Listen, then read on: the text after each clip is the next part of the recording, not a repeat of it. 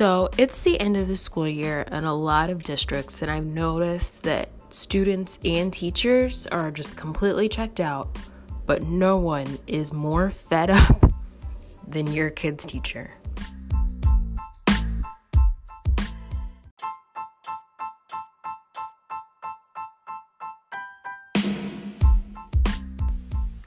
I work in a fairly large district. It's got 30 schools, just under 30,000 students, and I travel between multiple buildings.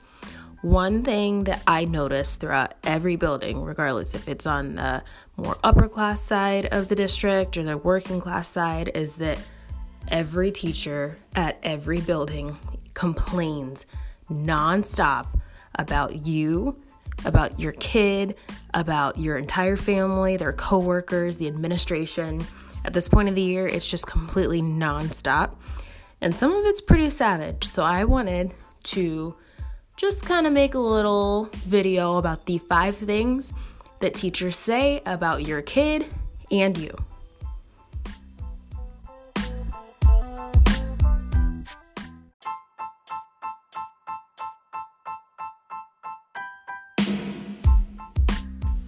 Number five, parents, it's always your fault. This is the number one constant in every school, every district I've worked in. If the school is in a working class area, it's the parents' fault because mom and dad never contact us, they never get back to us. If you live in an upper middle class area, it's oh, mom and dad spoil their kids and they let them get away with everything. The finger is always pointed at mom and dad and never at the teacher.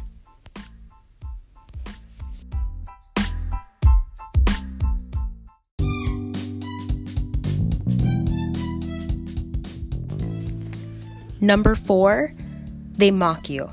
What you wear to a meeting will always be the topic of discussion. If you wear something that they don't consider very flattering, you're probably going to get made fun of for at least the rest of the semester. Also, if you have an accent, they'll imitate that.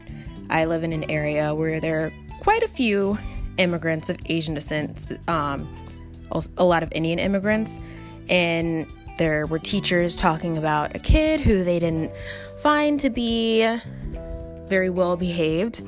And, oh, well, dad just thinks he's so great. He's all, oh, my kid's wonderful, making fun of the dad's accent. And no one saw a problem with it. So, you got an accent, you're not the best dresser, just know you're going to be discussed.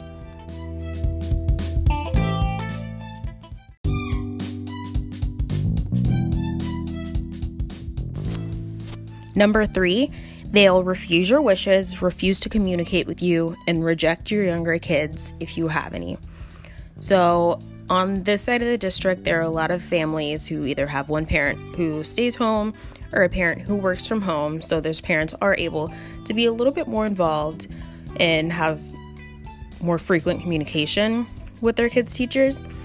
A lot of teachers on this side of the district do complain about getting emails to and they'll just flat out refuse to read or respond to those emails, which causes them to miss a lot of information. For example, there is a kid at the school whose family is possibly moving out of the country.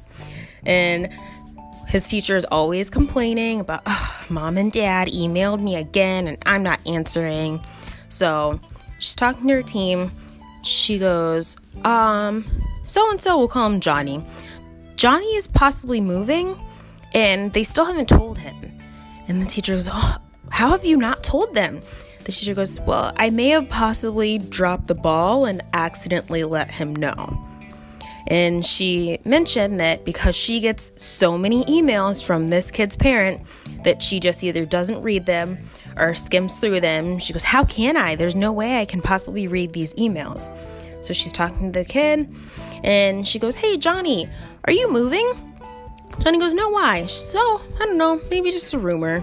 She goes back, fully reads the email, and realizes that Johnny's parents said in the email, We have not told Johnny yet. Please don't mention it to him. So, had that teacher actually read the full communication with the parent, she could have avoided spilling the beans about this kid moving out of the country before his parents told him. Also, whenever it comes to younger siblings, if they feel like you're a helicopter parent, they don't want to be involved with you, they will flat out tell the administration, I'm not taking the next Smith kid whenever the next Smith kid comes to seventh grade. Um, if there's a field trip, they'll say, I'm not going to have this kid in my group.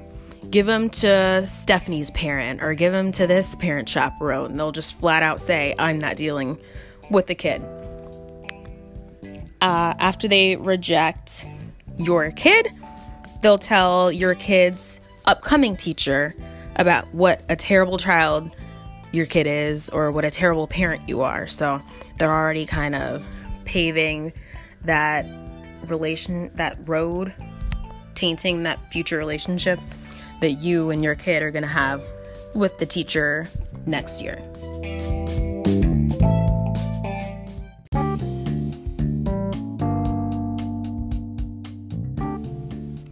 Number two, they will insult your intelligence and your kid's intelligence. I've heard many statements such as, oh, well, you know, her elevator doesn't go all the way up. Or, I mean, sometimes I like that kid, but he can be dumber than a box of rocks.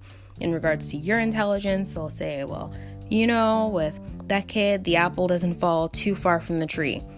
And in my opinion, there are things that you shouldn't be saying about any child but you definitely should not be saying them if you know a student has an IEP or a 504. But that's just me.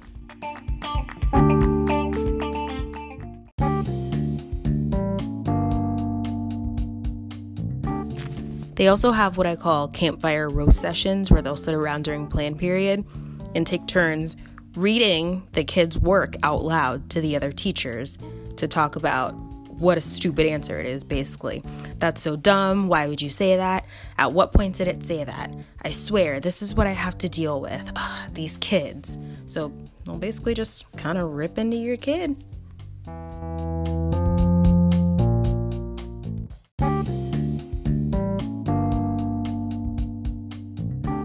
Number one, your child's teacher will make some pretty culturally ignorant statements. Two, and about your student and your family. So, I mentioned earlier that there was the teacher who was mocking the dad who had the Indian accent. Also, I've seen a kid at lunch didn't want to eat the cafeteria food that was being served. The student was nonverbal, was refusing, kind of having a little bit of a tantrum. So the teacher goes, It's beans and rice. Why wouldn't you eat your beans and rice? You should love this. So keep in mind, the student's Mexican. So the teacher is assuming that because the student is Mexican, he should love the fake plastic microwavable beans and rice that have been sitting out in the cafeteria for five plus hours during the day, which to me is pretty freaking racist.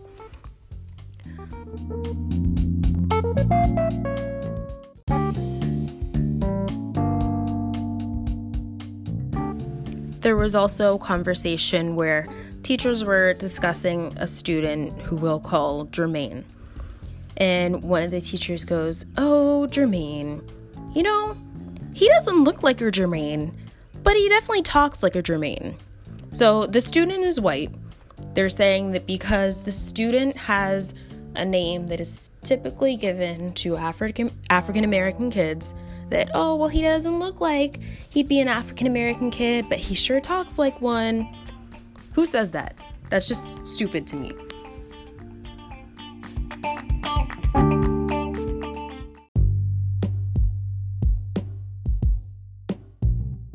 So, those are just a few of the snarky comments, complaints that I've heard over the past couple of weeks as the end of the school year is winding down. So, if you are a current or former educator, let me know what your experience is with coworkers just having completely inappropriate conversations about their kids or the kids' parents. If you're a parent, what's the most outrageous question or comment you've ever heard from your child's teacher? Thanks for tuning in and talk to you next time. Bye.